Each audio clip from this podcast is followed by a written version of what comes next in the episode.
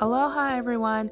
Welcome to Sasha Spins, where you get my thoughts on life, current events, and everything else in between, in and out of the saddle. So let's get right on into it. So, a couple of weeks ago, Apple came out with another update, and one of the features of this new update is screen time, which basically allows you to limit the time in which you can open certain apps and then also gives you a readout of how much time you spent using that feature, using that app. So, it's been amazing. It's been a godsend for me, but good Lord, it's been revealing in a way that kind of made me turn a mirror on myself. So I took a gander at my screen time use for a period of over seven days, and 45 hours of my screen time that I spent on my phone in that week was spent on social media alone. 45 hours, I kid you not.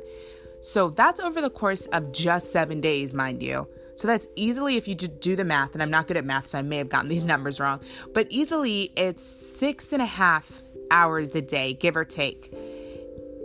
I cannot express how shocked I was to see that number. Six and a half hours is easily over a quarter of the day. And if we're only awake 14 to 16, 14 to 16 hours in a day, I was spending nearly half of my day staring at a screen. This was just at my phone, mind you, not even at work. And a lot of it is obviously staring at more than a screen. You know, when I'm working, I'm actively engaged. When I'm on my phone, you know, I spend on social media, anyways, I spend that time engaging with people on different levels, be it catching up with friends or working. Because, yes, there is work to be done on social media and building my brand, but still, that was a lot more screen time than I believe to be necessary for any human being. And it left me feeling really depressed. Like, I again, it had me turn a mirror on myself. And I talk a lot about being present and not being lost in screen time. And here I am spending 45 hours in seven days on screen time. And I wanted to do something about it. And naturally, the American way to affect change seems to be to swing from one extreme to the other. But that never lasts. I could have been like, fine, I will never use social media again. I'm deleting every single app. And in three days, I'd be downloading every single app again. Like, oh my God, I can't live my life without social media. So not only that, but statistically speaking, that is just the least effective way to not only usher in change, but to make maintainable, long lasting change. It's the same way with dieting. You see all these people say, Oh, I'm never, I want to lose however much weight, or I, I want to go vegan, or I want to go pescatarian, or whatever dietary change they want to make. And then they go into it with guns blazing, not doing any research. And then three weeks later, they have given up everything because they don't go into it having given it the research, the respect, planning everything out that it deserves. So, after looking up and evaluating all of this time that I spent, seeing exactly what I spent it on, I decided that instead of making that sweeping change, I was going to make some easy, easily implementable baby steps to just be more aware of the time that I was spending looking at my screen. So, with the new Apple feature, and I promise this is not a plug for this feature, the screen time feature for Apple. I'm not getting paid. I just like to pass on great things when I see them. And it also allows a level of introspection that I get that may be valuable to someone else, that may be helpful to someone else. So I promise you, I'm not getting paid. If I was, I would definitely let you know. But yeah, with this new Apple feature, you can select the times in which you want to limit your screen time. So even though I start getting ready for bed around like 8:45, I'm old. 8:45 and I hope to be in bed between 9 and 9:30 at the very latest. I personally set my screen time from 10 p.m. to 6 a.m.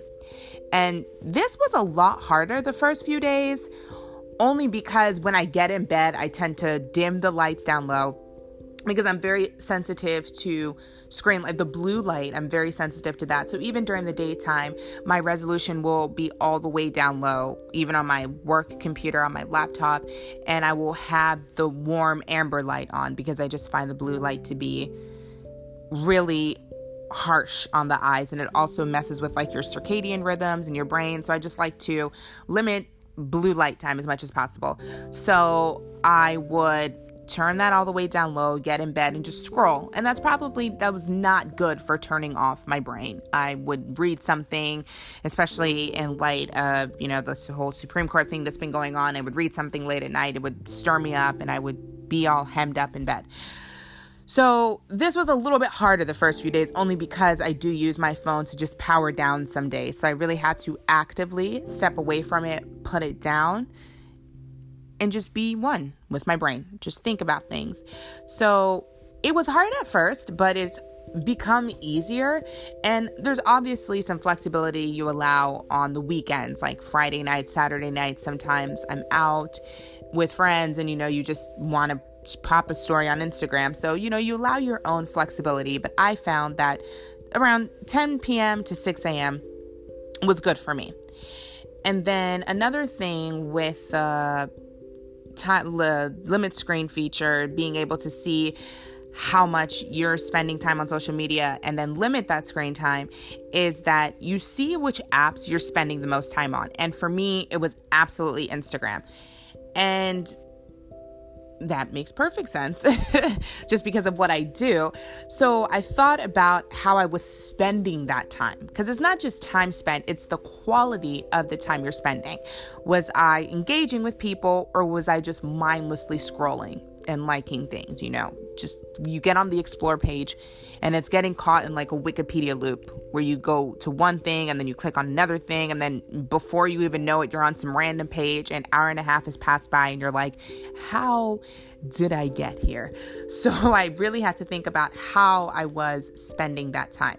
Was I on the like why was I app why was I on the app in the first place? Why did I open it? Was it because I got a notification for something? Was I bored? Was I trying to fill up time and space?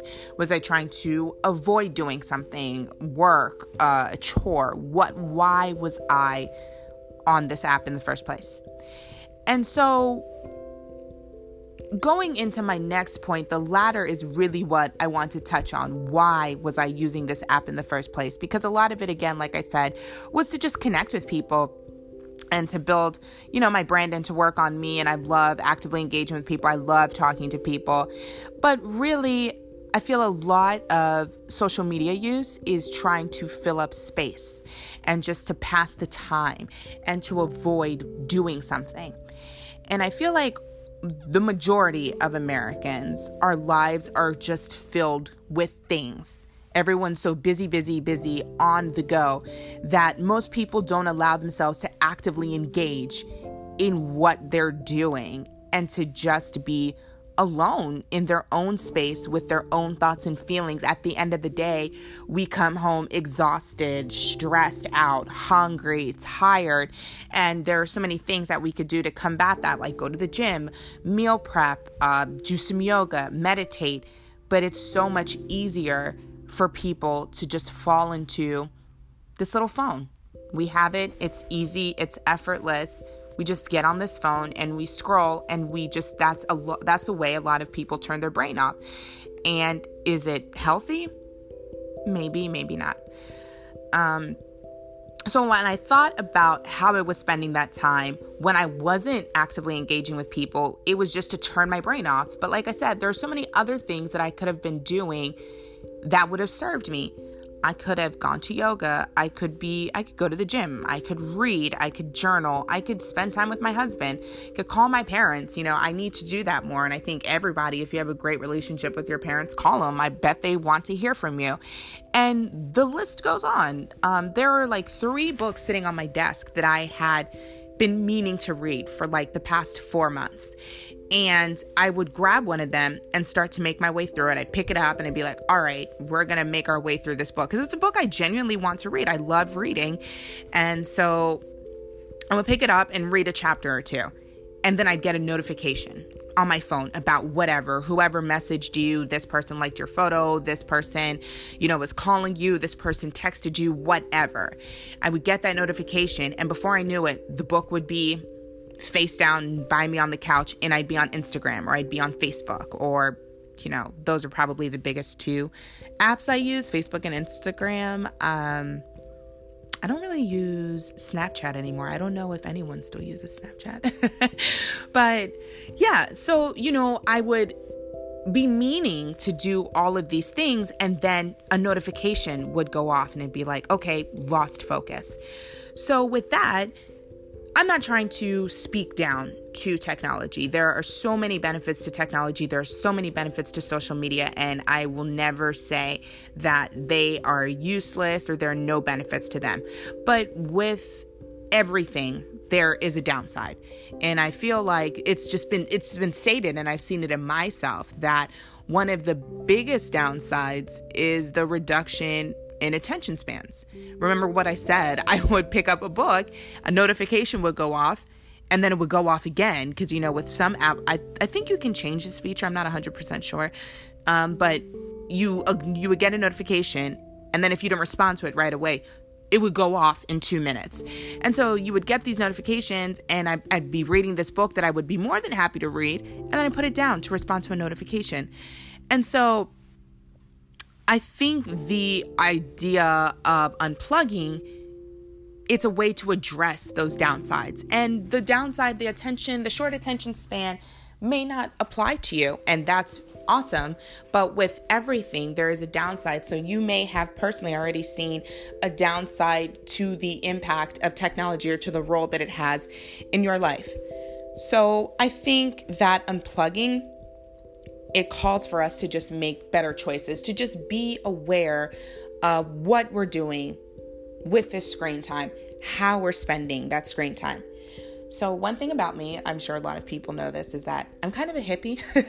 I don't like that word hippie. Actually, people call me that word, and I don't like to ascribe it to myself because I don't think I'm a hippie or crunchy or anything like that. I just actively try to speak positivity out into the universe. I'm a big believer in intention. I'm a big believer in purpose. I'm a big believer in manifestations. And so, one thing that I actively try to manifest, that I do meditate over, that I absolutely pray over, is just being present in all things that I do. If I'm going to do something, I'm going to be in it 110%.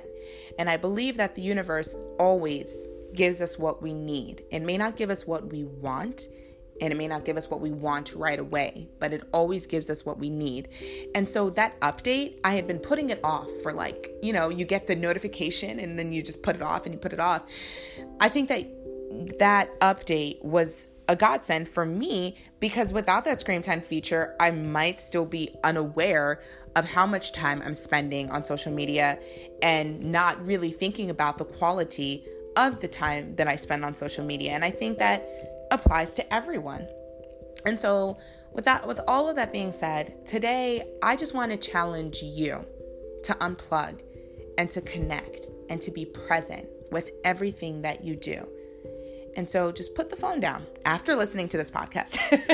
put the phone down and go for a walk or go do some yoga, do some sun salutations, go talk to your husband or your wife. If you haven't had a meaningful conversation with them, go and talk to them or call someone that you haven't talked to in forever your sister your brother your parents your aunt your uncle your quirky roommate from college who you who was on your brain you know go give them a call or drop them a note um, just do anything put down your phone and do anything. And I recognize that doing some of those things, you know, dropping people a note or calling your parents, I recognize that requires a phone, and that's fine. But it doesn't require you to be staring at a screen. It requires you to be present in that conversation. So just do something, do anything in which you are present, in which you are actively engaged. Because the majority of us spend so much time behind a screen working for whomever that we don't, that time that we're spending doing that is not time spent enriching us, enriching our lives, and doing the things that we need to do. And just unplug. Don't let your day just slip by as you watch other people live their lives and post about their lives on social media. So I want to know have you found this update to be helpful? Have you found found the screen time feature to be helpful? Has it made you more accountable? And just different ways in which you unplug because I think unplugging is a very personal thing. And so I, I want to, I'm interested in how other people unplug. So let me know. Send me a message on Instagram at Sasha Spins or leave me a voice note here at Anchor FM and we will chat soon. All right, peace out.